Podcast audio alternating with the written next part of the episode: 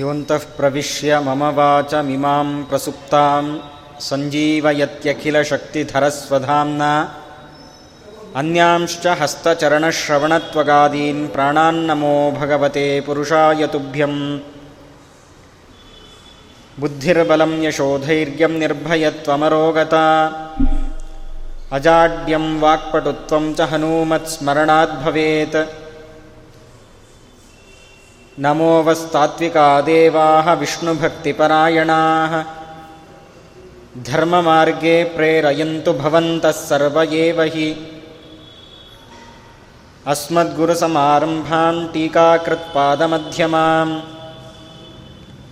श्रीमदाचार्यपर्यन्तां वन्दे गुरुपरम्पराम्। दुर्वादिध्वान्तरवये वैष्णवेन्दीवरेन्दवे ಶ್ರೀರಾಘವೇಂದ್ರಗುರವೇ ನಮೋತ್ಯಂತದಯಾಳವೇ ತಪಸ್ವಾಧ್ಯಾಯಶುಶ್ರೂಷಾ ಕೃಷ್ಣಪೂಜಾರತಂ ಮುನಿಂ ವಿಶ್ವೇಶಮಿಷ್ಟದಂ ವಂದೇ ಪರಿವ್ರಾಟ್ ಚಕ್ರವರ್ತಿನಂ ಆಪಾದಮೌಲಿಪರ್ಯಂತಂ ಗುರುಣಾಂ ಆಕೃತಿಂ ಸ್ಮರೇತ್ ತೇನ ವಿಘ್ನಾಃ ಪ್ರಣಶ್ಯಂತಿ ಸಿದ್ಧ್ಯಂತಿ ಚ ಮನೋರಥಾಃ ಶ್ರೀಗುರುಭ್ಯೋ ನಮಃ ಹರಿ ಓಂ ಸ್ವಸ್ತ್ಯಸ್ತು ಸತಾಂ ನಾಳೆ ಗುರು ಸಾರ್ವಭೌಮರ ಪಟ್ಟಾಭಿಷೇಕದ ದಿವಸ ತನ್ನಿಮಿತ್ತವಾಗಿ ಯಥಾಶಕ್ತಿ, ಯಥಾಮತಿಯಾಗಿ ಆ ಗುರುಗಳ ಮಾರ್ಗದರ್ಶನ ಏನಿದೆ? ಅದನ್ನು ನಾವು ಇಲ್ಲಿ ತಿಳಿಲಿಕ್ಕೆ ಪ್ರಯತ್ನವನ್ನು ಮಾಡೋಣ.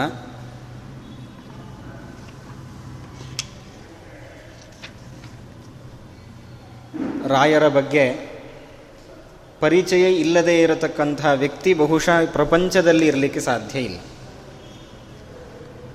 ಯಾವುದೇ ದೇಶ ಆಗಿರಲಿ, ಅಲ್ಲಿಯೂ ಕೂಡ ರಾಯರ ಭಕ್ತರಿದ್ದಾರೆ. ರಾಯರ ಪರಿಚಯ ಇರೋರಿದ್ದಾರೆ. ರಾಯರಿಂದ ಅನುಗ್ರಹವನ್ನು ಪಡೆದವರು ಇದ್ದಾರೆ. ಹಾಗಾಗಿ ಎಲ್ಲ ಕಡೆ ಪರಿಚಯ ಇರೋ ಗುರುಗಳು ಅಂತಂದರೆ ಅದು ಮಂತ್ರಾಲಯ ಪ್ರಭುಗಳು. ಹಾಗಾಗಿ ಅವರ ಪಟ್ಟಾಭಿಷೇಕದ ದಿವಸ ನಾಳೆ ಸರ್ವಜ್ಞ ಪೀಠದಲ್ಲಿ ಆಚಾರ್ಯರ ಸಿಂಹಾಸನ ಏನಿದೆ, ಅದರಲ್ಲಿ ವಿರಾಜಮಾನರಾಗಿ ಎಲ್ಲ ರೀತಿಯಿಂದ ಎಲ್ಲ ಭಕ್ತರನ್ನು ಅನುಗ್ರಹ ಮಾಡಿರತಕ್ಕಂತಹ ಮಹಾಮಹಿಮರು ಮಂತ್ರಾಲಯ ಪ್ರಭುಗಳಾಗಿದ್ದಾರೆ. ಹಾಗಾಗಿ ಅವರ ಪಟ್ಟಾಭಿಷೇಕದ ದಿವಸ ನಮ್ಮ ದಿನಚರಿ ಹೇಗಿರಬೇಕು, ಹೇಗೆ ನಾವು ಆಚರಣೆ ಮಾಡಬೇಕು ಅನ್ನೋ ವಿಚಾರಗಳನ್ನು ನಾವಿಲ್ಲಿ ಎತ್ಕಿಂಚಿತ್ ತಿಳಿಲಿಕ್ಕೆ ಪ್ರಯತ್ನವನ್ನು ಮಾಡೋಣ. ಹಾಗಾದರೆ ರಾಯರ ಸಂದೇಶ ಏನು? ಅನ್ನೋದನ್ನು ನಾವು ಅರ್ಥ ಮಾಡಿಕೊಳ್ಬೇಕು. ಅವರು ಹೇಳಿರತಕ್ಕಂಥ ದಾರಿಯಲ್ಲಿ ನಾವು ನಡೆದಾಗ ಗುರುಗಳ ಅನುಗ್ರಹಕ್ಕೆ ಪಾತ್ರರಾಗಿ ಜೊತೆಗೆ ಪರಮಾತ್ಮನ ಅನುಗ್ರಹವೂ ನಮ್ಮ ಮೇಲೆ ಆಗತ್ತೆ. ಆದ್ದರಿಂದ ಅವರು ನಮಗೆ ಏನು ಸಂದೇಶವನ್ನು ಕೊಟ್ಟಿದ್ದಾರೆ ಅದರನ್ನು ನಮಗೆ ಎಷ್ಟು ಅರ್ಥ ಆಗತ್ತೋ ಅಷ್ಟು ರೀತಿಯಲ್ಲಿ ಅದನ್ನು ಮನನ ಮಾಡೋಣ. ಹಾಗಾದರೆ ರಾಯರು ನಮಗೆ ಕೊಟ್ಟಿರತಕ್ಕಂತಹ ಸಂದೇಶ ಏನು ಅಂತಂದರೆ, ಅನೇಕ ಪವಾಡಗಳನ್ನು ತೋರಿಸಿದ್ದಾರೆ. ಯಾರಿಗೆ ಏನು ಬೇಕೋ ಅದನ್ನು ಕೊಟ್ಟಿರ, ಕೊಟ್ಟಿದ್ದಾರೆ, ಕೊಡ್ತಾ ಇದ್ದಾರೆ. ಹಾಗಾದರೆ ರಾಯರಿಗೆ ಅತ್ಯಂತ ಪ್ರಿಯವಾದದ್ದು ಯಾವುದು? ನಾವು ಏನನ್ನು ರಾಯರಲ್ಲಿ ಕೇಳಬೇಕು ಅಂತ ಪ್ರಶ್ನೆ ಬಂದಾಗ, ಅದಕ್ಕೆ ಅಪ್ಪಣ್ಣಾಚಾರ್ಯರು ತಮ್ಮ ರಾಯರ ಸ್ತೋತ್ರ, ರಾಯರ ಸ್ತೋತ್ರದಲ್ಲಿ ನಮಗೆ ತಿಳಿಸಿಕೊಟ್ಟಿದ್ದಾರೆ. ರಾಯರ ಸ್ತೋತ್ರವನ್ನು ಮಾಡಿದ್ದಾರೆ, ಅವರ ವ್ಯಕ್ತಿತ್ವವನ್ನು ನಮಗೆ ಸಂಗ್ರಹ ಮಾಡಿಕೊಟ್ಟಿದ್ದಾರೆ. ಇಂತಹ ರಾಯರ ಸ್ತೋತ್ರವನ್ನು ಪಾರಾಯಣ ಮಾಡುವುದರಿಂದ ಏನೆಲ್ಲ ಫಲ ಇದೆ ಅನ್ನೋದನ್ನು ಕೂಡ ನಮಗೆ ಸಂಗ್ರಹ ಮಾಡಿಕೊಟ್ಟಿದ್ದಾರೆ. ಅದನ್ನು ಫಲಸ್ತುತಿಯಲ್ಲಿ ನಾವು ಕಾಣಬಹುದಾಗಿದೆ. ರಾಯರ ಮುಂದೆ ದೀಪ ಹಚ್ಚುವುದರಿಂದ ಏನು ಲಾಭ? ರಾಯರ ಬೃಂದಾವನಕ್ಕೆ ಪ್ರದಕ್ಷಿಣೆ ಹಾಕುವುದರಿಂದ ಏನು ಲಾಭ? ಅವರ ಪಾದೋದಕವನ್ನು ಧಾರಣೆ ಮಾಡುವುದರಿಂದ ಏನು ಲಾಭ ಇದೆ? ಜೊತೆಗೆ ಶ್ರೀ ರಾಘವೇಂದ್ರಾಯ ನಮಃ ಎಂಬ ಅಷ್ಟಾಕ್ಷರ ಮಂತ್ರವನ್ನು ಜಪ ಮಾಡಿದಾಗ ಏನೆಲ್ಲ ಲಾಭಗಳಿದೆ? ಅದರಿಂದ ನಾವು ಏನೆಲ್ಲ ದುಃಖಗಳನ್ನು ಕಳೆದುಕೊಳ್ಳಬಹುದು ಅನ್ನೋ ವಿಚಾರಗಳನ್ನು ಸ್ಪಷ್ಟಪಡಿಸ್ತಾರೆ. ಹಾಗಾದರೆ ಇದಕ್ಕೆ ಸಾಕ್ಷಿ ಯಾರು? ಇಷ್ಟೆಲ್ಲ ಫಲಗಳು ನಮಗೆ ಸಿಗತ್ತೆ ಅಂತ ಹೇಳ್ತಾ ಇದ್ದಾರೆ. ಆದರೆ ಇದಕ್ಕೆ ಸಾಕ್ಷಿ ಯಾರು ಅಂತ ಪ್ರಶ್ನೆ ಬಂದಾಗ ಅಪ್ಪಣ್ಣಾಚಾರ್ಯರ ಮಾತು ಬರ್ತಾ ಇಲ್ಲ. ಯಾಕೆಂದರೆ ರಾಯರು ಬೃಂದಾವನದ ಒಳಗಡೆ ಪ್ರವೇಶ ಮಾಡಿಬಿಟ್ಟಿದ್ದಾರೆ. ಆ ವಿರಹವನ್ನು ತಾಳಲಾರದೆ ಸ್ತೋತ್ರ ಮಾಡುತ್ತಿರುವಂತಹ ಮಾತುಗಳು ಅಲ್ಲಿಗೆ ನಿಂತುಬಿಟ್ಟಿದೆ ಹಾಗಾದರೆ ಇದಕ್ಕೆ ಸಾಕ್ಷಿ ಯಾರು ಅಂತ ಪ್ರಶ್ನೆ ಬಂದಾಗ ಬೃಂದಾವನದಿಂದಲೇ ರಾಯರು ಮಾತಾಡುತ್ತಾರೆ ಸಾಕ್ಷಿ ಹಯಾಸ್ಯೋತ್ರಹಿ. ಹಾಗಾದರೆ ರಾಯರ ಸಂದೇಶ ಏನು ಅಂತಂದರೆ ಇದು. ಈ ಅಪ್ಪಣ್ಣಾಚಾರ್ಯರು ಮಾಡಿರತಕ್ಕಂಥ ಏನು ಸ್ತೋತ್ರ ಇದೆ, ಅದರಲ್ಲಿ ಏನು ಫಲಸ್ತುತಿಯನ್ನು ಹೇಳಿದ್ದಾರೆ, ಇದೆಲ್ಲದಕ್ಕೂ ಸಾಕ್ಷಿ ಯಾರು ಅಂತ ಪ್ರಶ್ನೆ ಬಂದಾಗ ಅದಕ್ಕೆ ರಾಘವೇಂದ್ರ ಸ್ವಾಮಿಗಳು ಹೇಳ್ತಾರೆ, ಸಾಕ್ಷಿ ಬೇರೆ ಯಾರೂ ಅಲ್ಲ, ಹಯಗ್ರೀವ ದೇವರೇ ಸಾಕ್ಷಿ.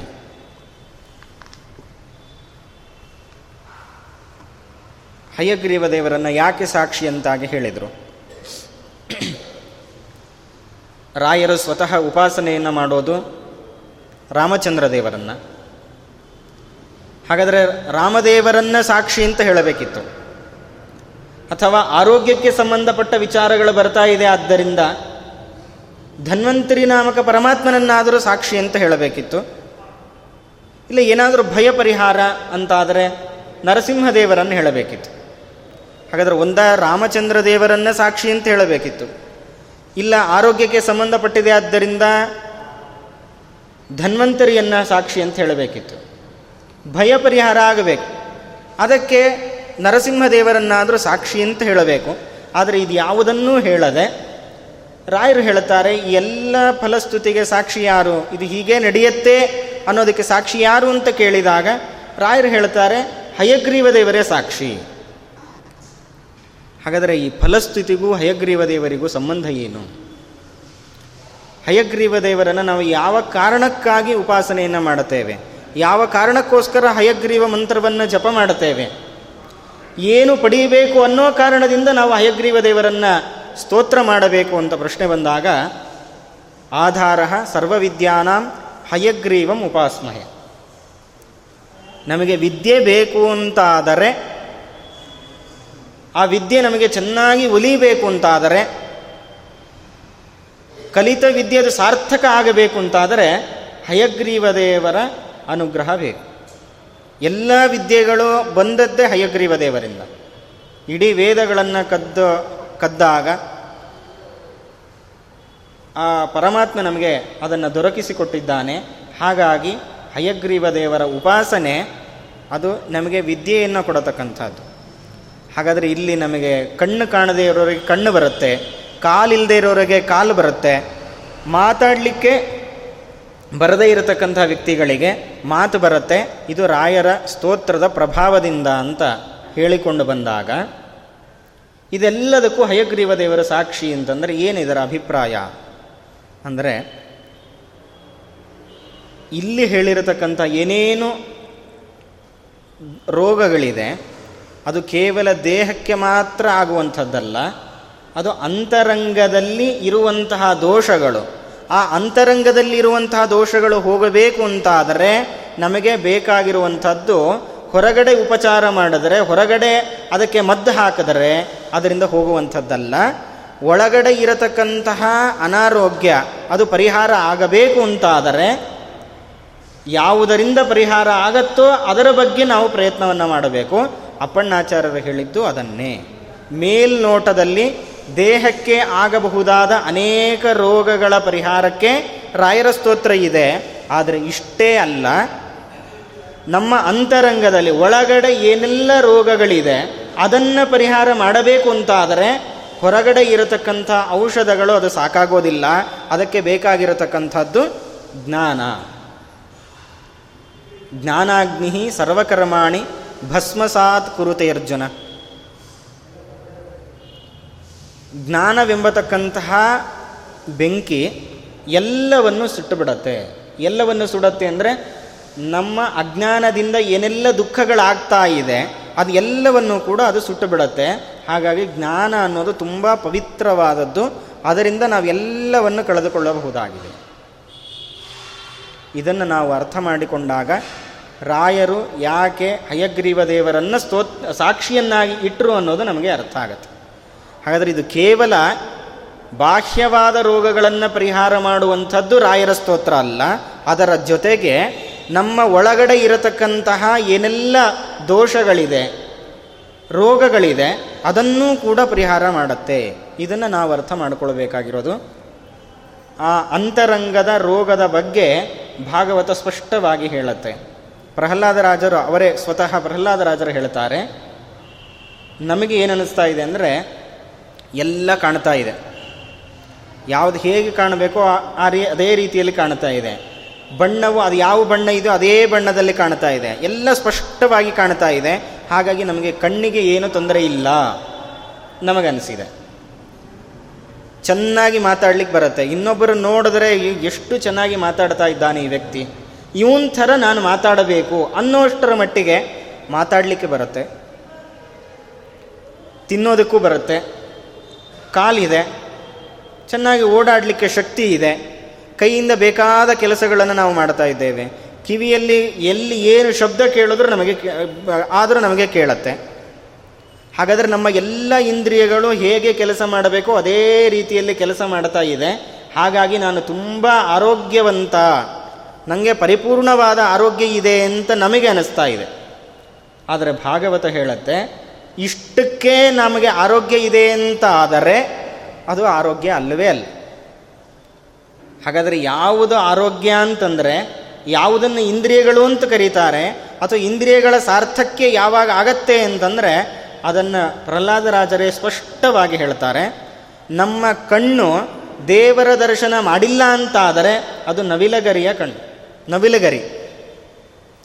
ಅದನ್ನು ಕಣ್ಣು ಅಂತ ಕರೀತಾರೆ. ಆದರೆ ಅದರಿಂದ ಏನೂ ಉಪಯೋಗ ಇಲ್ಲ. ಯಾರಿಗೂ ಉಪಯೋಗ ಇಲ್ಲ. ನಮ್ಮ ಕೈಗಳು ಬೇಕಾದಷ್ಟು ಕೆಲಸ ಮಾಡುತ್ತೆ. ಆದರೆ ದೇವಸ್ಥಾನವನ್ನು ಸ್ವಚ್ಛ ಮಾಡಲಿಲ್ಲ, ದೇವ ಮಂದಿರವನ್ನು ಸ್ವಚ್ಛ ಮಾಡಲಿಲ್ಲ, ದೇವರ ಸಾಮಗ್ರಿಗಳನ್ನು ನಾವು ಸ್ವಚ್ಛ ಮಾಡಿಟ್ಟಿಲ್ಲ ಅಥವಾ ದೇವರ ಪೂಜೆಯನ್ನು ನಮ್ಮ ಕೈಯಿಂದ ಮಾಡಿಲ್ಲ ಅಂತ ಆದರೆ ಅದು ಮರದ ಕೊಂ ಗೊಂಬೆಗೆ ಇರತಕ್ಕಂಥ ಕೈಗಳು. ಅದರಿಂದ ಯಾವ ಉಪಯೋಗ ಇಲ್ಲ.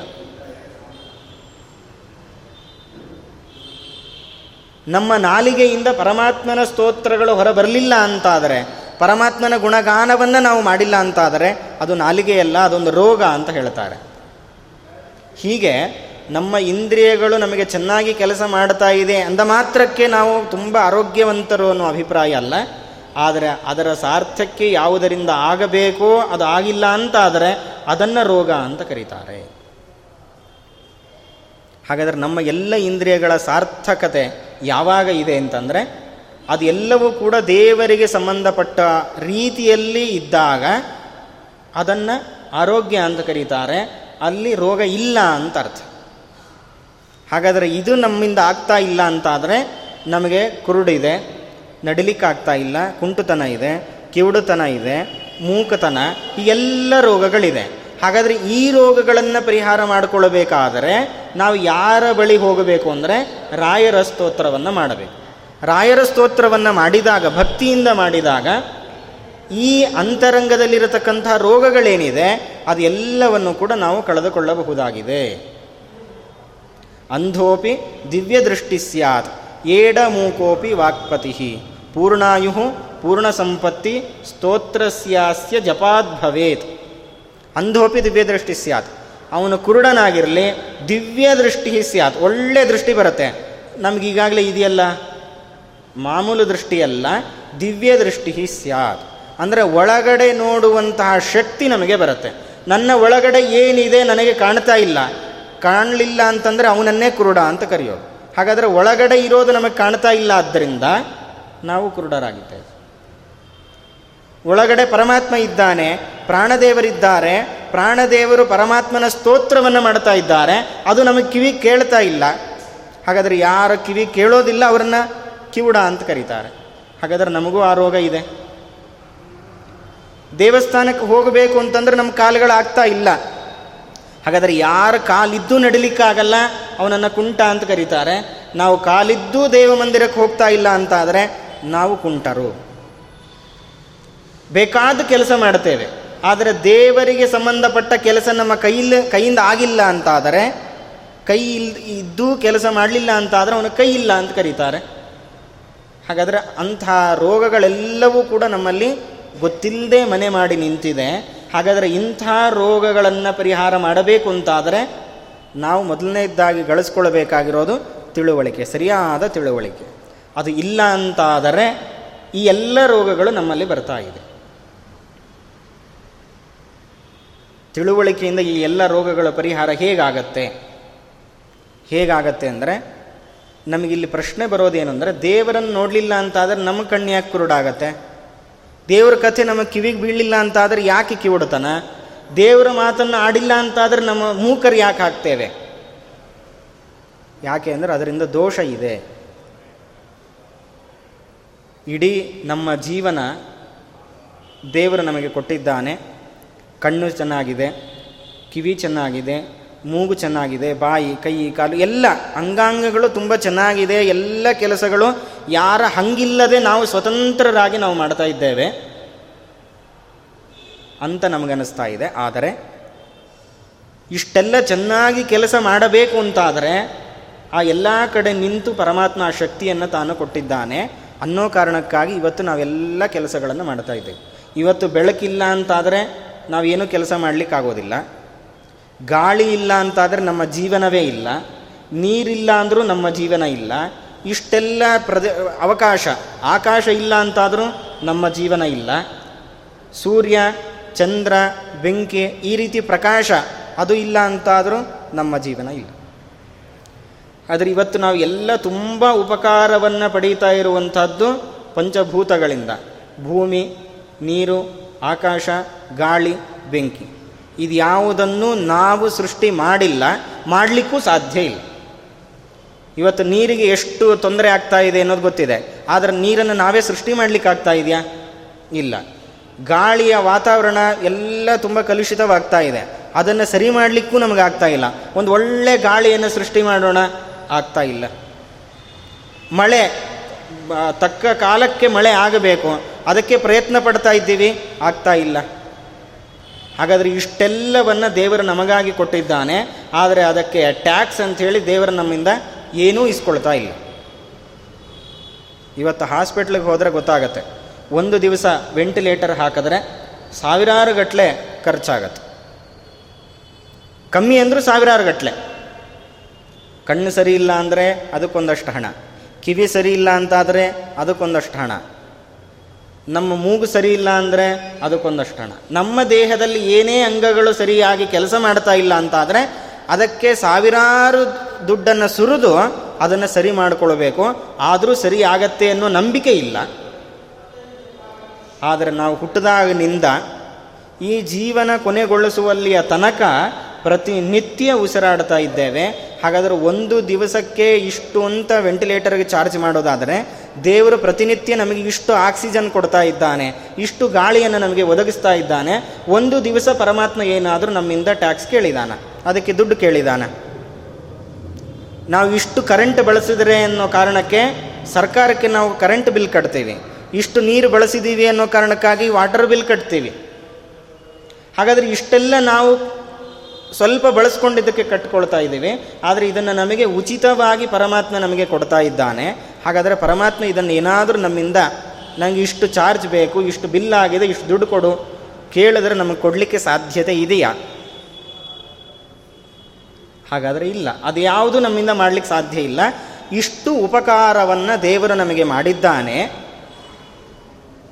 ಹಾಗಾದರೆ ಉಪಕಾರ ಪಡೆದ ಮೇಲೆ ನಾನೇನಾದರೂ ಪ್ರತಿಯಾಗಿ ಉಪಕಾರ ಮಾಡಬೇಕು? ಈ ಪ್ರತ್ಯುಪಕಾರವನ್ನು ನಾನು ಮಾಡಿಲ್ಲ ಅಂತಾದರೆ ಅದು ದೊಡ್ಡ ಪಾಪ ಅಂತ ಕರೀತಾರೆ. ಎಲ್ಲದಕ್ಕೂ ಪ್ರಾಯಶ್ಚಿತ್ತ ಇದೆ. ಎಲ್ಲ ಪಾಪಗಳಿಗೆ ಪ್ರಾಯಶ್ಚಿತ್ತ ಇದೆ. ಆದರೆ ಮಾಡಿದ ಉಪಕಾರವನ್ನು ಮರೀತಾರಲ್ಲ, ಅದಕ್ಕೆ ಪ್ರಾಯಶ್ಚಿತ್ತ ಇಲ್ಲವೇ ಇಲ್ಲ ಅಂತ ಹೇಳ್ತಾರೆ. ಆ ಸಹಾಯ ಪಡೆದುಕೊಳ್ಳುವಾಗ ಅದು ಚಿಕ್ಕದಾಗಿರಬಹುದು, ಆದರೆ ಅದನ್ನು ಅದಕ್ಕೆ ಬೆಲೆ ಕಟ್ಟಲಿಕ್ಕೆ ಸಾಧ್ಯ ಇಲ್ಲ. ಉದಾಹರಣೆಗೆ ಯಾವುದಾದ್ರೂ ಒಂದು ವಸ್ತುವನ್ನು ತಗೊಳ್ಬೇಕು ಅಂತ ಅಂಗಡಿಗೆ ಹೋದಾಗ ಒಂದು ರೂಪಾಯಿ ಕಡಿಮೆ ಬಂದಿರುತ್ತೆ. ಕೆಲವರು ಬಿಡ್ತಾರೆ, ಆದರೆ ಕೆಲವರು ಬಿಡೋದಿಲ್ಲ. ಆ ಒಂದು ರೂಪಾಯಿ ಇಲ್ಲ ಅಂತ ಆದರೆ ಆ ವಸ್ತು ನಮಗೆ ಸಿಗಲ್ಲ. ಉಳಿದ ಅಷ್ಟು ಹಣ ನಮ್ಮಲ್ಲಿದೆ. ಒಂದೇ ಒಂದು ರೂಪಾಯಿ ಕಡಿಮೆ. ಆ ಟೈಮಲ್ಲಿ, ಆ ಸಂದರ್ಭದಲ್ಲಿ ಯಾರಾದರೂ ನಮಗೆ ಒಂದು ರೂಪಾಯಿ ಕೊಟ್ಟರೆ ಅದರ ಬೆಲೆ ಕೇವಲ ಒಂದು ರೂಪಾಯಿ ಅಲ್ಲ. ಅದಕ್ಕೆ ಬೆಲೆ ಕಟ್ಟಲಿಕ್ಕೆ ಸಾಧ್ಯ ಇಲ್ಲ. ಯಾಕೆಂದ್ರೆ ಆ ಅಂತಹ ಅನಿವಾರ್ಯ ಸಂದರ್ಭದಲ್ಲಿ ಆ ಒಂದು ರೂಪಾಯಿ ಇದ್ದರೆ ನಂಗೆ ಆ ವಸ್ತು ಸಿಗೋದು. ಒಂಬೈನೂರ ತೊಂಬತ್ತೊಂಬತ್ತು ರೂಪಾಯಿ ನನ್ನ ಹತ್ರ ಇದೆ. ಆದರೆ ಒಂದೇ ರೂಪಾಯಿ ಇಲ್ಲ. ಆ ಒಂದು ರೂಪಾಯಿ ಇಲ್ಲ ಅನ್ನೋ ಕಾರಣಕ್ಕಾಗಿ ಆ ವಸ್ತು ಸಿಗ್ತಾ ಇಲ್ಲ. ಹಾಗಾದರೆ ಆ ಆ ಸಂದರ್ಭದಲ್ಲಿ ಆ ಒಂದು ರೂಪಾಯಿಯ ಬೆಲೆ ಕೇವಲ ಒಂದಲ್, ಒಂದು ರೂಪಾಯಿ ಅಲ್ಲ. ಅದಕ್ಕೆ ಬೆಲೆ ಕಟ್ಟಲಿಕ್ಕೆ ಸಾಧ್ಯ ಇಲ್ಲ. ನಾವೆಲ್ಲ ಹೇಳ್ತಾ ಇರ್ತೀವಿ, ಏನಾದರೂ ಉಪಕಾರ ಮಾಡಿದ್ರೆ ನಿಮ್ಮ ಉಪಕಾರ ಮಾಡಲಿ, ಮರಿಲಿಕ್ಕೆ ಸಾಧ್ಯ ಇಲ್ಲ. ಚಿಕ್ಕದು ಮಾಡಿರ್ಬೋದು ಅಥವಾ ನಮಗದು ದೊಡ್ಡದು ಅನ್ನಿಸ್ಬೋದು ಅಥವಾ ಏನೇ ಇರಲಿ. ಆದರೆ ಏನೇ ಉಪಕಾರ ಮಾಡಿದರೂ ಆ ಸಂದರ್ಭಕ್ಕೆ ಅದಕ್ಕೆ ಇಷ್ಟು ಬೆಲೆ ಅಂತ ಕಟ್ಟಲಿಕ್ಕೆ ಸಾಧ್ಯನೇ ಇಲ್ಲ. ಅದು ಬೆಲೆ ಕಟ್ತಾರೆ ಅಂತಾದರೆ ಅವರು ವ್ಯಾಪಾರ ಮಾಡೋರು ಅಂತ ಅರ್ಥ. ಹಾಗಾದರೆ ನಾವು ದೇವರ ಈ ಉಪಕಾರಕ್ಕೆ ಬೆಲೆ ಕಟ್ತೀವಿ ಅಂತಂದರೆ ವ್ಯಾಪಾರ ಮಾಡಿದಂತೆ ಆಗತ್ತೆ. ಅದಕ್ಕೆ ಬೆಲೆ ಕಟ್ಟಲಿಕ್ಕೆ ಸಾಧ್ಯನೇ ಇಲ್ಲ. ಹಾಗಾದರೆ ಆ ಕೃತಜ್ಞ, ಆ ಉಪಕಾರವನ್ನು ನಾವು ಪಡೆದುಕೊಂಡ ಮೇಲೆ ಪ್ರತಿಯಾಗಿ ಉಪಕಾರ ಮಾಡಲಿಕ್ಕೆ ನಮ್ಮಿಂದ ಆಗೋದಿಲ್ಲ, ಆಗ್ತಾ ಇಲ್ಲ. ಯಾಕೆಂದರೆ ಎಲ್ಲವೂ ದೇವರದ್ದೇ. ನಮ್ಮದು ಅಂತಿರೋದು ಏನೂ ಇಲ್ಲ. ಎಲ್ಲ ದೇವರದ್ದೇ. ಹಾಗಿದ್ದ ಮೇಲೆ ದೇವರಿಗೆ ನಾವು ಪ್ರತಿಯಾಗಿ ಏನು ಉಪಕಾರ ಮಾಡಬಹುದು? ಯಾವುದೂ ಸಾಧ್ಯ ಇಲ್ಲ. ಹಾಗಾದರೆ ಏನು ಮಾಡಬೇಕು? ಆ ಉಪಕಾರವನ್ನು ಪಡೆದ ಮೇಲೆ ಪ್ರತಿಯಾಗಿ ಉಪಕಾರ ಮಾಡಲಿಲ್ಲ ಅಂತ ಆದರೆ ನಮಗೆ ಪಾಪ ಬರುತ್ತಲ್ವ? ಅದಕ್ಕೋಸ್ಕರ ದೇವರು ಹೇಳ್ತಾನೆ, ನೀವು ಬೇರೆ ಏನೂ ಮಾಡಬೇಡಿ. ನನಗೆ ಬಂಗಾರ ಕೊಡಿ ಅಂತ ಕೇಳ್ತಾ ಇಲ್ಲ. ನನಗೆ ಒಂದು ದೊಡ್ಡ ದೊಡ್ಡ ದೇವಸ್ಥಾನ ಕಟ್ಟಿಸಿ ಅಂತ ನಾನು ಕೇಳ್ತಾ ಇಲ್ಲ. ಬಂಗಾರದ ಕವಚ ಹಾಕಿಸಿ ಅಂತ ನಾನು ಕೇಳ್ತಾ ಇಲ್ಲ. ನಾನು ಕೇಳ್ತಾ ಇರೋದು ಇಷ್ಟೇ, ನನ್ನ ಸ್ಮರಣೆಯನ್ನು ನೀವು ಮಾಡಿ. ಯಾಕೆ ಮಾಡಬೇಕು ಅಂದರೆ, ಅದರಿಂದ ನನಗೇನೋ ಯಾರೋ ದುಡ್ಡು ಕೊಡ್ತಾರೆ ಅಂತಲ್ಲ. ಯಾಕೆ ಹೇಳ್ತಾ ಇರೋದಂದರೆ, ನೀವು ಪ್ರತಿಯಾಗಿ ಉಪಕಾರ ನನಗೆ ಮಾಡಲಿಕ್ಕೆ ಸಾಧ್ಯ ಇಲ್ಲ. ಆದರೆ ಉಪಕಾರವನ್ನು ಪಡೆದ ಮೇಲೆ ಕಡೇ ಪಕ್ಷ ಅದರ ಸ್ಮರಣೆಯನ್ನಾದರೂ ಮಾಡಿಕೊಳ್ಬೇಕಲ್ಲ, ಅದರ ಸಲುವಾಗಿ ನನ್ನ ಸ್ಮರಣೆಯನ್ನು ಮಾಡಿ, ಹೊರತು ಇದರಿಂದ ನನಗೇನೋ ದುಡ್ಡು ಸಿಗತ್ತೆ ಅಂತಲ್ಲ. ನೀವು ಮಾಡಿದ ಉಪಕಾರ ತುಂಬ ನಮಗೆ ಅನುಕೂಲ ಆಯಿತು. ಇಷ್ಟು ನಾವು ಮಾತಾಡ್ತೀವಿ. ಆ ಉಪಕಾರದ ಸ್ಮರಣೆ ನಾವು ದೇವರ ಬಗ್ಗೆನೂ ಇಟ್ಕೊಂಡ್ರೆ ನಮಗೆ ಉಪಕಾರವನ್ನು ಪಡೆದು ಅದನ್ನು ಮರೆತಿದ್ದರಿಂದ ಏನು ಪಾಪ ಬರುತ್ತಾ ಇತ್ತು ಅದರಿಂದ ನಾವು ದೂರ ಆಗ್ತೇವೆ. ಹಾಗಾದರೆ ದೇವರ ಸ್ಮರಣೆ ಯಾಕೆ ಮಾಡಬೇಕು ಅಂತಂದರೆ ನಾವು ದೇವರ ಸ್ಮರಣೆಯನ್ನು ಮಾಡುವುದರಿಂದ ದೇವರಿಗೆ ಅದು ಲಕ್ಷಗಟ್ಟಲೆ ದುಡ್ಡು ಸಿಗತ್ತೆ ಅಂತಲ್ಲ. ಅವನು ಬ್ಯಾಂಕ್ ಅಕೌಂಟ್ಗೆ ಆ ದುಡ್ಡು ಬರುತ್ತೆ ಅನ್ನೋ ಅರ್ಥ ಅಲ್ಲ. ಅದು ಬೇಕಾಗೂ ಇಲ್ಲ ದೇವರಿಗೆ. ಮತ್ತೇನು ಅಂದರೆ, ನಾವು ನಮಗೇನು ದೋಷ ಬರಬಹುದಿತ್ತಲ್ಲ, ಅದನ್ನು ಪರಿಹಾರ ಮಾಡಿದ್ದು ಹೇಗೆ ಅಂದರೆ, ಅವನ ಸ್ಮರಣೆಯನ್ನು ಮಾಡಿಕೊಳ್ಳುವ ಮೂಲಕ. ಹೇಗೆ ಸ್ಮರಣೆ ಮಾಡಿಕೊಳ್ಬೇಕು? ನಾವು ಹುಟ್ಟಿದಾಗಲಿಂದ ಇಲ್ಲಿ ತನಕ. ಪ್ರತಿ ಜನ್ಮದಲ್ಲೂ ನಮಗೆ ಏನೇನು ಬೇಕೋ ಅದೆಲ್ಲವನ್ನು ಒದಗಿಸಿಕೊಟ್ಟಿದ್ದೀಯಾ? ನಿನಗೆ ಒಂದು ನಮಸ್ಕಾರ. ಅಂಥ ದೊಡ್ಡ ವ್ಯಕ್ತಿ ನೀನು. ನೀನು ನಿನ್ನ ಕರುಣೆಯನ್ನು ಹೋಲಿಸ್ಲಿಕ್ಕೆ ಸಾಧ್ಯ ಇಲ್ಲ. ಹೀಗೆ ದೇವರ ನಮಗೆ ಮಾಡಿದ ಉಪಕಾರದ ಸ್ಮರಣೆಯನ್ನು ಮಾಡಿಕೊಂಡ್ರೆ ಆ ಏನು ಪಾಪ ಬರ್ತಾ ಇತ್ತಲ್ಲ, ಅದರಿಂದ ನಾವು ಪಾರಾಗ್ತೇವೆ. ಹಾಗಾದರೆ ಈ ತಿಳುವಳಿಕೆಯನ್ನು ಇಟ್ಟುಕೊಂಡು ನಾವು ದೇವರ ಮಂದಿರಕ್ಕೆ ಹೋಗಬೇಕು, ದೇವರನ್ನು ಕಣ್ಣಾರೆ ಕಾಣಬೇಕು ಅವನನ್ನು ಕಂಡು ಅವನಲ್ಲಿ ನಾವು ಪ್ರಾರ್ಥನೆಯನ್ನು ಮಾಡಬೇಕು, ಕೃತಜ್ಞತೆಯನ್ನು ಸಲ್ಲಿಸಬೇಕು. ಹಾಗಾದರೆ ನಾವು ಮಾಡುವ ಪ್ರತಿಯೊಂದು ಚಟುವಟಿಕೆ ಯಾಕೆ ಅಂತಂದರೆ, ಇದು ಅವನಿಗೆ ಏನೋ ನಮ್ಮಿಂದ ಸಹಾಯ ಆಗತ್ತೆ ಅನ್ನೋದಲ್ಲ, ನಮಗೆ ಏನು ದೋಷ ಬರ್ತಾ ಇತ್ತಲ್ಲ, ಅದನ್ನು ದೂರ ಮಾಡಿಕೊಳ್ಳಿಕ್ಕೆ. ಹಾಗಾದರೆ ಇದು ತಿಳುವಳಿಕೆ. ಈ ತಿಳುವಳಿಕೆ ನಮಗೆ ಇತ್ತು ಅಂತಾದರೆ, ನಮಗೆ ಯಾವ ತೊಂದರೆ ಇಲ್ಲ. ಇವತ್ತು ನಾವು ಇದನ್ನು ದೇವರ ಬಗ್ಗೆ ಯೋಚನೆ ಮಾಡ್ತಾ ಇದ್ದೀವಿ. ಅದೇ ಥರ ಸಮಾಜದ ಕಡೆಗೂ ನಾವು ಅದನ್ನೇ ಯೋಚನೆ ಮಾಡಬೇಕು. ಸಮಾಜದಿಂದ ಸಾಕಷ್ಟು ನಾವು ಪಡೆದಿದ್ದೇವೆ. ಹಾಗಾದರೆ ಸಮಾಜದಿಂದ ನಾವು ಪಡೆದ ಮೇಲೆ ಪ್ರತಿಯಾಗಿ ನಾವು ಸಮಾಜಕ್ಕೆ ಏನೂ ಮಾಡಲಿಲ್ಲ ಅಂತಾದರೆ ಅದು ನಮಗೆ ಪಾಪ. ಹಾಗಾದರೆ ಆ ಪಾಪದಿಂದ ನಾವು ಪಾರ ಆಗಬೇಕು ಅಂತಾದರೆ ಸಮಾಜಕ್ಕೂ ನಮ್ಮ ಕೈಲಾದ ಸಹಾಯವನ್ನು ನಾವು ಮಾಡಬೇಕು. ಕಡೇ ಪಕ್ಷ ಕೃತಜ್ಞತೆಯನ್ನಾದರೂ ಸಲ್ಲಿಸಬೇಕು.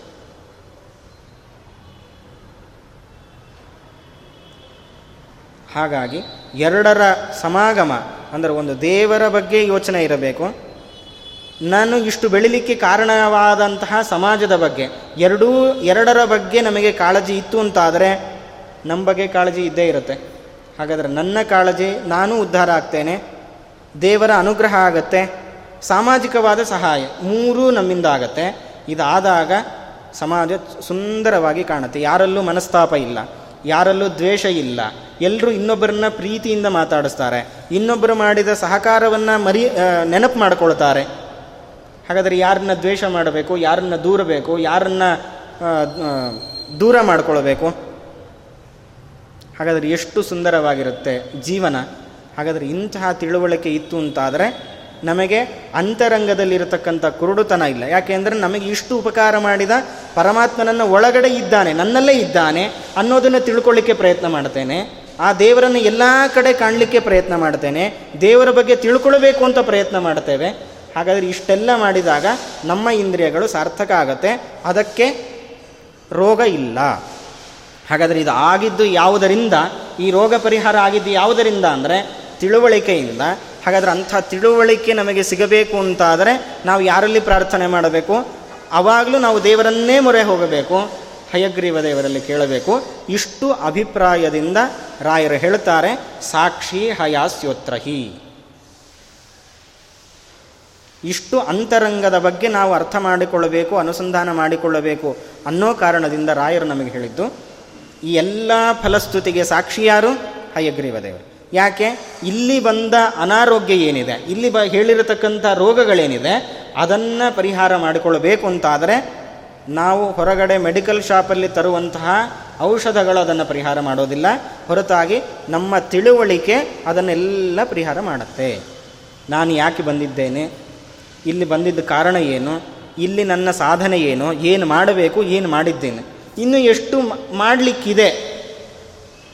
ಇದಕ್ಕೆಲ್ಲ ಯಾರು ನನಗೆ ಸಹಾಯ ಮಾಡ್ತಾ ಇದ್ದಾರೆ, ರಕ್ಷಕರಾಗಿದ್ದಾರೆ, ಇದನ್ನೆಲ್ಲ ನಾವು ಅರ್ಥ ಮಾಡಿಕೊಂಡಾಗ ನಮ್ಮ ದಾರಿ ಸುಗಮ ಆಗತ್ತೆ, ನಮಗೇನು ಬೇಕೋ ಅದನ್ನು ನಾವು ಪಡ್ಕೊಳ್ಳಿಕ್ಕೆ ಅವಕಾಶ ಇದೆ. ಹಾಗಾದರೆ ಇದೆಲ್ಲ ನಮಗೆ ಆಗ್ತಾ ಇರೋದು ನಮ್ಮ ತಿಳುವಳಿಕೆ ಇಲ್ಲ. ಹಾಗಾದರೆ ಆ ತಿಳುವಳಿಕೆಯನ್ನು ಯಾರು ಕೊಡ್ತಾ ಇದ್ದಾರೆ? ಹಯಗ್ರೀವ ದೇವರು. ಹಾಗಾಗಿ ಹಯಗ್ರೀವ ದೇವರಲ್ಲಿ ನಾವು ಪ್ರಾರ್ಥನೆ ಮಾಡಬೇಕು. ಇಷ್ಟನ್ನು ನಮಗೆ ರಾಯರು ಕೇವಲ ಸಾಕ್ಷಿ ಹಯಾಸ್ಯೋತ್ರಹಿ ಅನ್ನುವ ಮೂಲಕ ನಮಗೆ ತಿಳಿಸಿಕೊಟ್ಟಿದ್ದಾರೆ. ಅಂತಹ ಮಹಾಮಹಿಮರು ರಾಘವೇಂದ್ರ ತೀರ್ಥರು. ಅವರ ಬಗ್ಗೆ ಸ್ವಲ್ಪ ನಾವು ತಿಳಿದುಕೊಂಡಾಗ ನಮ್ಮ ಜೀವನ ಸಾರ್ಥಕ ಆಗತ್ತೆ. ಒಂದು ದಾರಿಯನ್ನು ನಮಗೆ ತೋರಿಸಿಕೊಟ್ಟಿದ್ದಾರೆ. ನಾವು ಹೇಗೆ, ಯಾಕೆ ದೇವರಲ್ಲಿ ಪ್ರಾರ್ಥನೆ ಮಾಡಬೇಕು, ದೇವರ ದರ್ಶನ ಯಾಕೆ ಮಾಡಬೇಕು, ದೇವರ ಸ್ತೋತ್ರವನ್ನು ಯಾಕೆ ಹಾಡಬೇಕು, ಇದರ ಬಗ್ಗೆ ನಮಗೆ ತಿಳಿಸಿಕೊಟ್ರು. ಅಂತಹ ಗುರುಗಳ ಸೇವೆಯನ್ನು ಮಾಡುವುದರಿಂದ ನಮಗಿನ್ನೂ ಅನೇಕ ಲಾಭಗಳಿದೆ. ಅದು ಏನು ಅನ್ನೋದನ್ನು ನಾವು ಅನುಸಂಧಾನ ಮಾಡಿದಾಗ ಅವರ ಕೊಡುಗೆ ನಮ್ಮ ಮೇಲೆ ಎಷ್ಟು ಅನುಗ್ರಹ ಮಾಡಿದ್ದಾರೆ, ನಮ್ಮ ಮೇಲೆ ಎಷ್ಟು ಕರುಣೆ ಇಟ್ಟವರು ನಮ್ಮನ್ನು ರಕ್ಷಣೆ ಮಾಡಿದ್ದಾರೆ ಅನ್ನೋ ವಿಷಯಗಳು ನಮಗೆ ಸ್ಪಷ್ಟ ಆಗತ್ತೆ. ಇಂತಹ ರಾಯರ ಪಾದಗಳ ಸ್ಮರಣೆಯಿಂದ ಏನೆಲ್ಲ ಆಗ್ತಾ ಇದೆ, ಅದಕ್ಕೆ ಅಪ್ಪಣ್ಣಾಚಾರ್ಯರು ಹೇಳುತ್ತಾರೆ. ಯೋ ಭಕ್ತಿಯ ಗುರು ರಾಘವೇಂದ್ರ ಚರಣದ್ವಂದ್ವಂ ಸ್ಮರನ್ ಯಃ ಪಠೇತ್. ಸ್ತೋತ್ರಂ ದಿವ್ಯಮಿದಂ ಸದಾ ನಹಿ ಭವೇತ್. ತಸ್ಯಾ ಸುಖಂ ಕಿಂಚನ. ಕಿಂತು ಇಷ್ಟಾರ್ಥ ಸಮೃದ್ಧಿರೇವ ಕಮಲಾನಾಥ ಪ್ರಸಾದೋದಯಾತ್ ಕೀರ್ತಿ ದಿಗ್ವಿದಿತ ವಿಭೂತಿರತುಲ. ಸಾಕ್ಷಿ ಹಯಾಸ್ಯೋತ್ರ ಈ ಕೊನೆಯ ಮಾತು ರಾಯರದ್ದು. ಉಳಿದದ್ದೆಲ್ಲ ಅಪ್ಪಣ್ಣಾಚಾರ್ಯರು ಹೇಳ್ತಾ ಇದ್ದಾರೆ. ಯಹ ಯಾರು? ಶ್ರದ್ಧೆಯಿಂದ, ಭಕ್ತಿಯಿಂದ. ಗುರುರಾಘವೇಂದ್ರ ಚರಣದ್ವಂದ್ವಂ. ರಾಯರ ಚರಣದ್ವಂದ್ವ.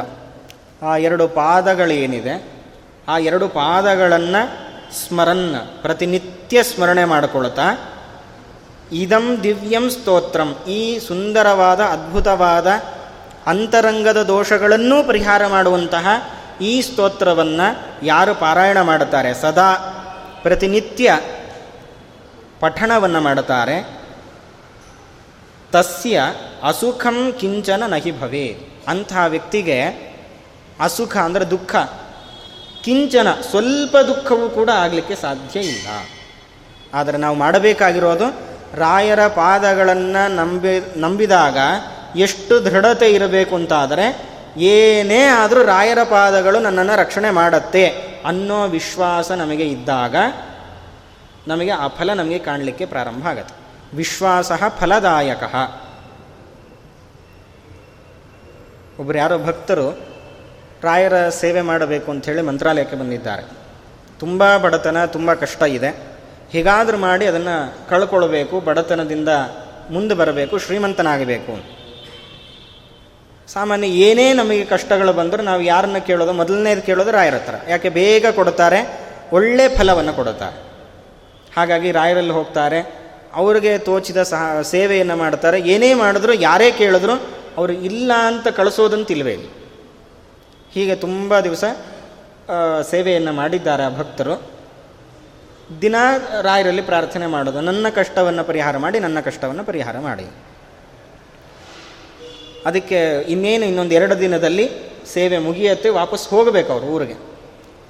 ಅಂದಾಗ ರಾತ್ರಿ ಒಂದು ಒಂದು ಹೊತ್ತಲ್ಲಿ ರಾಯರು ಕನಸಲ್ಲಿ ಬಂದಿದ್ದಾರೆ. ಸ್ವಪ್ನದಲ್ಲಿ ರಾಯರ ಸೂಚನೆಯನ್ನು ಮಾಡ್ತಾ ಇದ್ದಾರೆ ರಾಯರು. ನಾಳೆ ಬೆಳಗ್ಗೆ ಎದ್ದು ಕೂಡಲೇ ದೇವಸ್ಥಾನದ, ಅಂದರೆ ಮಠದ ಬಾಗಿಲು ತೆಗಿತಾರೆ.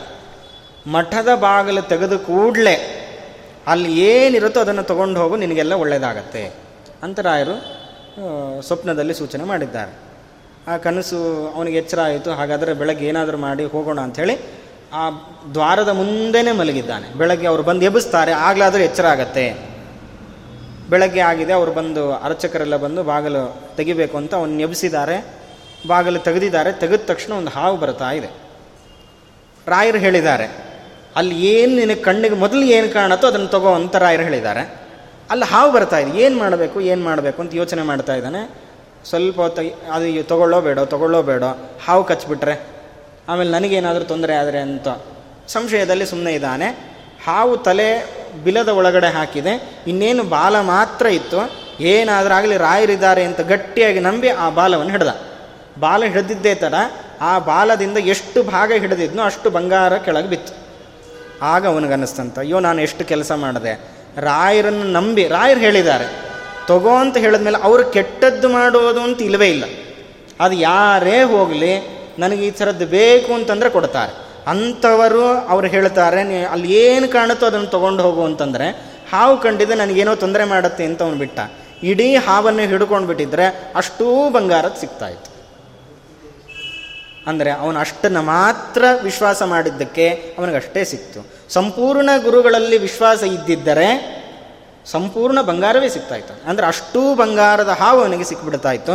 ತನ್ನ ಬಡತನ ಅಲ್ಲ ತಲೆಮಾರು ಕೂತಿಂದ್ರು ಮುಗಿದವರು ಅಷ್ಟು ಅನುಗ್ರಹವನ್ನು ರಾಯರು ಮಾಡ್ತಾ ಇದ್ದರು ಅಂದರೆ ಇದು ಯಾರದ್ದೋ ಕತೆ ಅಂತ ಇಷ್ಟೇ ಅಲ್ಲ, ನಮಗೂ ಇದೇ ಥರ ಇದೆ ನಾವು. ನಮಗನ್ಸುತ್ತೆ, ರಾಯರಂದರೆ ನಮಗೆ ತುಂಬ ಭಕ್ತಿ, ನಾವು ತುಂಬ ಬೇಗ ಸ್ತೋತ್ರ ಮಾಡ್ತೀವಿ. ರಾಯರಂದ್ರೆ ಕಣ್ಣೀರು ಹಾಕೋದೊಂದು ಕಡಿಮೆ ಅಷ್ಟೇ ನಾವು. ಇಷ್ಟೆಲ್ಲ ಮಾಡ್ತೀವಿ.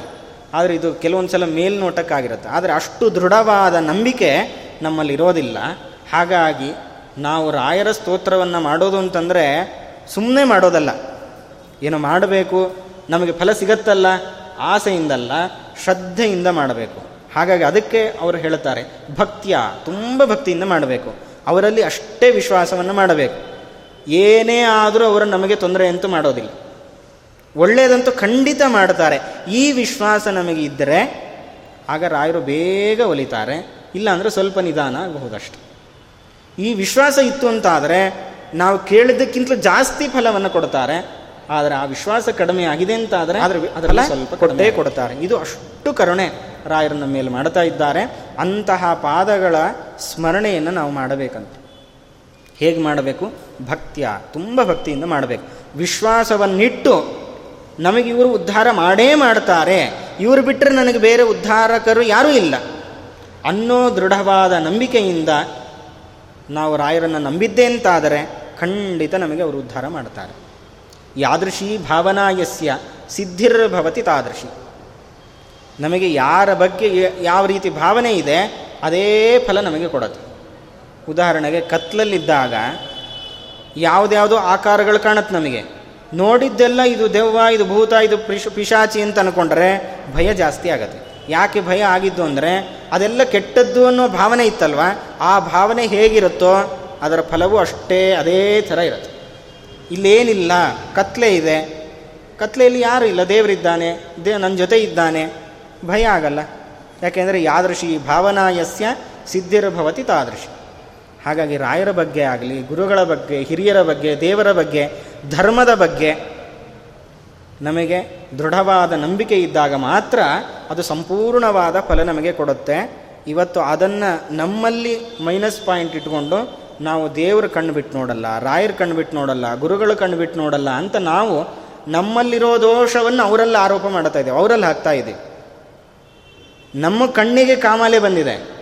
ನೋಡಿದ್ದೆಲ್ಲ ಹಳದಿ ಕಾಣ್ತಾ ಇದೆ. ನಾವೇನು ಅನ್ಕೊಳ್ತಾ ಇದ್ದೀವಿ? ನನ್ನ ಕಣ್ಣು ಚೆನ್ನಾಗಿದೆ. ಎಲ್ಲ ಪದಾರ್ಥಗಳು ಹಳದಿ ಆಗಿದೆ. ಅದರಲ್ಲಿ ದೋಷ ಇದೆ.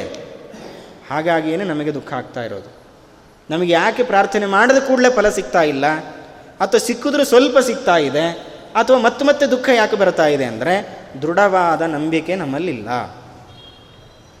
ಈ ದೃಢವಾದ ನಂಬಿಕೆ ನಮ್ಮಲ್ಲಿ ಬಂದಿದೆ ಅಂತ ಆದರೆ ನಮಗೆ ಎಲ್ಲ ಕಡೆಯಿಂದಲೂ ಫಲ ಶೀಘ್ರವಾಗಿ ಸಿಗತ್ತೆ, ಸಂಪೂರ್ಣವಾದ ಫಲವನ್ನು ನಾವು ಪಡೆಯಬಹುದು. ಹಾಗಾಗಿ ಈ ಇಷ್ಟು ಭಕ್ತಿಯಿಂದ ರಾಯರಲ್ಲಿ ನಾವು ಶ್ರದ್ಧೆಯನ್ನು ಇಟ್ಟು ಅವರ ಪಾದಗಳನ್ನು ಅರ್ಚನೆ ಮಾಡಬೇಕು. ಅವರ ಪಾದದ ಮೇಲೆ ಅಥವಾ ಅವರ ಪಾದುಕೆಯ ಮೇಲೆ ಇರತಕ್ಕಂತಹ ಮಂತ್ರಾಕ್ಷತೆಯನ್ನು ತಲೆಯಲ್ಲಿ ಧಾರಣೆ ಮಾಡಬೇಕು.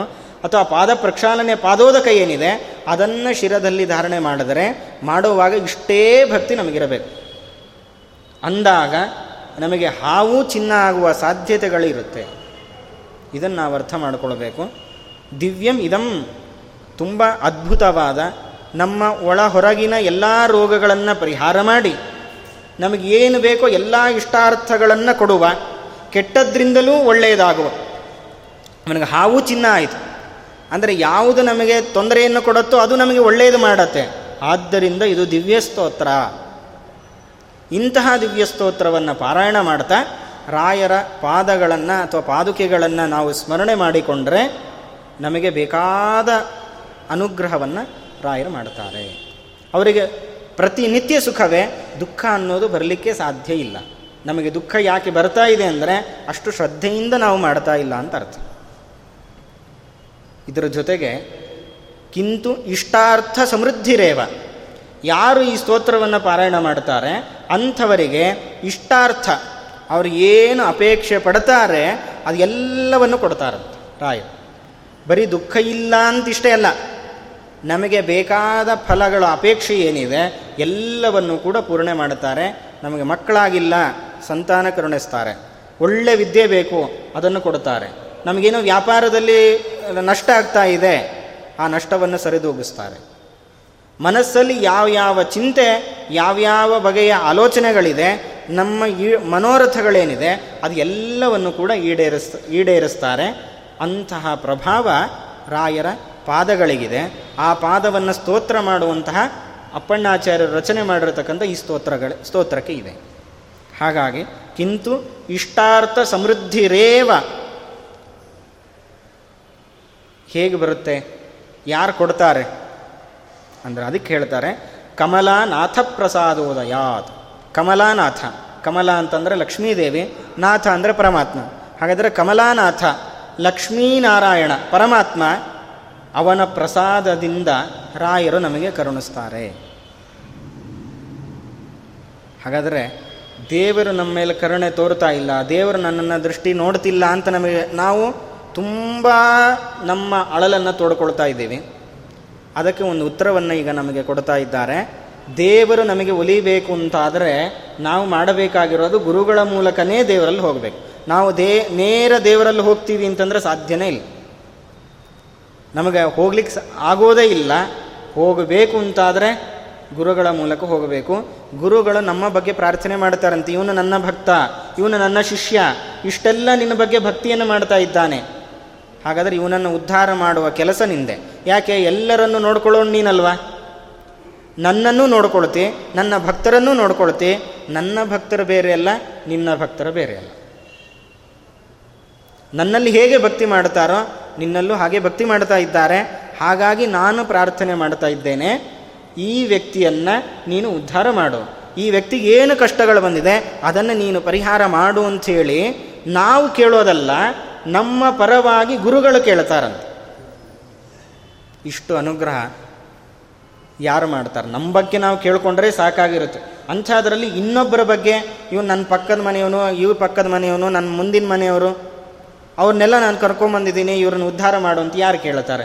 ಅದು ಕೇಳೋದಾದರೆ ಗುರುಗಳು ಮಾತ್ರ ಅದರಲ್ಲಿ ಕಲಿಯುಗದಲ್ಲಿ ವಿಶೇಷವಾಗಿ ರಾಯರು. ಎಲ್ಲ ಗುರುಗಳು ಕೇಳ್ತಾರೆ, ಆದರೆ ಎಲ್ಲರಿಗೂ ತುಂಬ ಹತ್ತಿರದಲ್ಲಿರೋರು ಯಾರು ಅಂದರೆ ಅದು ರಾಯರು. ಬೇರೆಯವರು ಇಲ್ಲ ಅಂತ ಅರ್ಥ ಅಲ್ಲ, ಅಥವಾ ಅವ್ರು ಇವ್, ಇವ್ರಿಗಿಂತಲೂ ಅವ್ರು ಚಿಕ್ಕವರು ಅಂತಲ್ಲ. ಒಬ್ಬೊಬ್ಬರ ಮಹಿಮೆ ಒಂದೊಂದು ರೀತಿ ಇದೆ, ಅದರಲ್ಲಿ ರಾಯರ ಮಹಿಮೆ ಈ ಥರದ್ದಿದೆ. ನಮ್ಮ ಪರವಾಗಿ ನಾವು ಅವರ ಭಕ್ತಿಯಿಂದ ಅವರಲ್ಲಿ ನಾವು ನಿಮ್ಮ ದಾರಿಯಲ್ಲಿ ಬರ್ತೀವಿ ಅಂತ ಕೇಳಿದರೆ ಸಾಕು. ಇನ್ನು ಉಳಿದ ಎಲ್ಲ ಪ್ರಯಾಣವನ್ನು ಅವರು ನಮ್ಮ ಮೂಲಕ ಮಾಡಿಸ್ಬಿಡ್ತಾರೆ. ನಾವು ಒಂದು ಹೆಜ್ಜೆ ನಾನು ನಿನ್ನ ಜೊತೆ ಬರ್ತೀನಿ ಇವತ್ತು ಅಂತ ಕೇಳಿದ್ರೆ ಸಾಕು. ಖರ್ಚು, ವೆಚ್ಚ, ಅದರಲ್ಲಿ ಏನೇನು ಲಾಭಗಳಾಗಬೇಕೋ ಎಲ್ಲವನ್ನು ಗುರುಗಳು ಮಾಡಿಸ್ತಾರೆ. ನಾವು ಏನು ಮಾಡಬೇಕು? ಅವರ ಬಳಿಗೆ ಹೋಗಿ ನಿಮ್ಮ ದಾರಿಯಲ್ಲಿ ನಾನು ಬರ್ತೇನೆ ಅಂತೇಳಿ ಒಂದು ಆಜ್ಞೆ ಕೇಳಬೇಕಷ್ಟೆ. ನಾನು ಬರಬಹುದಾ? ನನ್ನನ್ನು ಕರ್ಕೊಳ್ಳಿ. ನನ್ನನ್ನು ನಿಮ್ಮ ದಾರಿಯಲ್ಲಿ ಸೇರಿಸ್ಕೊಳ್ಳಿ. ಇಷ್ಟು ಕೇಳಿದ್ರೆ ಸಾಕು. ಮಿಕ್ಕಿದ ಇನ್ನೆಲ್ಲಿ ನಾವು ಗುರಿಯನ್ನು ತಲುಪಬೇಕೋ, ಅಲ್ಲಿಗೆ ನಮ್ಮನ್ನು ಕರ್ಕೊಂಡು ಹೋಗ್ತಾರೆ. ಅಲ್ಲಿ ಏನೆಲ್ಲ ನಮಗೆ ಆಗಬೇಕು ಒಳಿತು, ಅದನ್ನು ಅವರೇ ನಿಂತು ನಮ್ಮ ನಮ್ಮ ಮೂಲ, ನಮ್ಮ ಪರವಾಗಿ ಅವರು ಮಾಡ್ತಾರೆ ದೇವರಲ್ಲಿ ಅವರು ಪ್ರಾರ್ಥನೆಯನ್ನು ಮಾಡುತ್ತಾರೆ. ಹಾಗಾಗಿ ಕಮಲಾನಾಥ ಪ್ರಸಾದೋದಯಾತ್. ಆ ಪ್ರಸಾದ ಪರಮಾತ್ಮನ ಅನುಗ್ರಹದಿಂದ ರಾಯರು ನಮಗಿಷ್ಟೆಲ್ಲ ಮಾಡ್ತಾ ಇದ್ದಾರೆ. ಇದರ ಜೊತೆಗೆ ಕೀರ್ತಿ ಈ ಪ್ರಪಂಚದಲ್ಲಿದ್ದಾಗ ನಮ್ಮ ಜೀವನದಲ್ಲಿ ಒಳ್ಳೆ ಕೀರ್ತಿ ಸಿಗತ್ತೆ. ದಿಗ್ವಿದಿತ ಎಂತಹ ಕೀರ್ತಿ ಅಂತಂದರೆ ಯಾರು ರಾಯರ ಭಕ್ತರಿದ್ದಾರೆ ಅಂಥವರಿಗೆ ಎಲ್ಲ ದಿಕ್ಕುಗಳಲ್ಲೂ ಅವರಿಗೆ ಕೀರ್ತಿ ಸಿಗತ್ತೆ. ಒಂದಲ್ಲ ಒಂದು ರೀತಿಯಿಂದ ಅವರು ಅವರು ಮಾಡೋ ಕೆಲಸದಲ್ಲಾಗಿರ್ಬೋದು ಅಥವಾ ಮನೆಯಲ್ಲಿ ಎಲ್ಲರೂ ಅವ್ರ ಮಾತನ್ನು ಕೇಳೋದು ಎಲ್ಲರೂ ಅವರನ್ನು ಇಷ್ಟಪಡುವಂಥದ್ದು ಅಥವಾ ಜೀವನದಲ್ಲಿ ಏನೂ ದುಃಖ ಇಲ್ಲದೆ ಇರುವಂಥದ್ದು ಹೀಗೆ ಒಂದಲ್ಲ ಒಂದು ರೀತಿಯ ಕೀರ್ತಿಯನ್ನು ಅದು ದಿಗ್ವಿದಿತ ಎಲ್ಲ ಕಡೆ ಹಬ್ಬಬೇಕದು. ಅವನ ಕೀರ್ತಿ ಎಲ್ಲ ಕಡೆ ಹರಡಿರುತ್ತೆ. ಅಂತಹ ಕೀರ್ತಿಯನ್ನು ರಾಯರು ನಮಗೆ ಕರುಣಿಸ್ತಾ ಇದ್ದಾರೆ. ವಿಭೂತಿ ರತುಲ. ವಿಭೂತಿ ಅಂತಂದರೆ ಅದ್ಭುತವಾದ ಶಕ್ತಿ ಅದು. ಅಂದರೆ ನಮ್ಮಿಂದ ಆಗಲಿಕ್ಕೆ ಸಾಧ್ಯ ಇಲ್ಲ ಅನ್ನೋದನ್ನು ಮಾಡುವ ಶಕ್ತಿ ಅದು ನಮಗೆ ಬರುತ್ತೆ.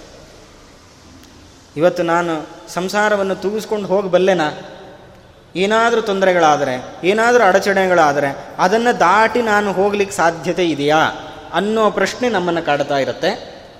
ಅಥವಾ ಏನಾದರೂ ಒಂದು ಸಾಧನೆ ಆಗಬೇಕು, ಒಂದು ಗುರಿಯನ್ನು ತಲುಪಬೇಕು, ಇದು ನನ್ನಿಂದ ಸಾಧ್ಯನಾ? ಕೆಲವರಿಗೆ ಟೀಚರ್ಗಳಾದರೆ, ನಾನು ಮಕ್ಕಳಿಗೆ ಅರ್ಥ ಆಗುವ ರೀತಿಯಲ್ಲಿ ನಾನು ಪಾಠ ಮಾಡಲಿಕ್ಕಾಗತ್ತಾ? ಡಾಕ್ಟ್ರುಗಳಿಗಾಗಬೇಕಾದ್ರೆ ನಾನು ಆಪ್ರೇಷನ್ ಮಾಡಿದ್ರೆ ಅದು ಸಕ್ಸಸ್ ಆಗತ್ತಾ? ಪೊಲೀಸರಿಗೆ ನನ್ನ ವೃತ್ತಿಯಲ್ಲಿ ನನಗೆ ಒಳ್ಳೆ ಹೆಸರು ಸಿಗತ್ತಾ? ಈ ಥರದ್ದೆಲ್ಲ ಅವರ ಬಗ್ಗೆ ಅವರಿಗೆ ಸ್ವಲ್ಪ ಅಸಮಾಧಾನ ಇರುತ್ತೆ. ಅಂದರೆ ನನ್ನಿಂದ ಇದು ಆಗತ್ತೋ ಇಲ್ವೋ, ಆಗತ್ತೋ ಇಲ್ಲೋ ಆದರೆ ರಾಯರ ಸ್ತೋತ್ರವನ್ನು ಪಾರಾಯಣ ಮಾಡುವುದರಿಂದ ಈ ಎಲ್ಲ ಸಂಕೋಚ ಸ್ವಭಾವ ಅದು ದೂರ ಆಗತ್ತೆ. ಅದರಲ್ಲಿ ಆ ಕೆಲಸವನ್ನು ಯಾವ ತೊಂದರೆ ಇಲ್ಲದೆ ನಾವು ಮಾಡಲಿಕ್ಕಾಗತ್ತೆ. ಅದರಲ್ಲಿ ಯಶಸ್ಸನ್ನು ಕಾಣ್ತೀವಿ. ನಾವು ನಮ್ಮಿಂದ ಆಗಲ್ಲ ಅಂದುಕೊಂಡಿರೋದು ಕೂಡ ನಮ್ಮಿಂದ ಆಗಿರುತ್ತೆ. ಇದು ಹೇಗೆ ರಾಯರ ಅನುಗ್ರಹದಿಂದ? ಆ ಸ್ತೋತ್ರದ ಪಾರಾಯಣ ನಮಗಿಷ್ಟು ಪ್ರಭಾವವನ್ನು ನಮಗೆ ಬೀರ್ತಾ ಇದೆ. ಹಾಗಾಗಿ ವಿಭೂತಿ ರತುಲ. ಹಾಗಾದ್ರೆ ಇದಕ್ಕೆಲ್ಲ ಸಾಕ್ಷಿ ಯಾರು? ಹಯಗ್ರಿ ಹಯಾಸ್ಯೋತ್ರಹಿ ಹಯಗ್ರೀವ ದೇವರು ಇದಕ್ಕೆಲ್ಲ ಸಾಕ್ಷಿಯಾಗಿ ನಿಂತಿದ್ದಾರೆ. ಅಂತಹ ಹಯಗ್ರೀವ ದೇವರ ಅವರು ಏನು ಜ್ಞಾನವನ್ನು ನಮಗೆ ಕೊಟ್ಟಿದ್ದಾರೆ, ಆ ಮೂಲಕ ಆ ಜ್ಞಾನವನ್ನು ರಾಯರು ಪಡೆದುಕೊಂಡಿದ್ದಾರೆ. ರಾಯರು ಅನುಗ್ರಹ ಮಾಡುವ ಮೂಲಕ ಇಷ್ಟೆಲ್ಲ ನಮಗೆ ತೋರಿಸಿಕೊಡ್ತಾ ಇದ್ದಾರೆ. ಅದನ್ನೆಲ್ಲವನ್ನು ಸಂಗ್ರಹ ಮಾಡಿಕೊಟ್ಟಿದ್ದು ಯಾರು? ಅಪ್ಪಣ್ಣಾಚಾರ್ಯ.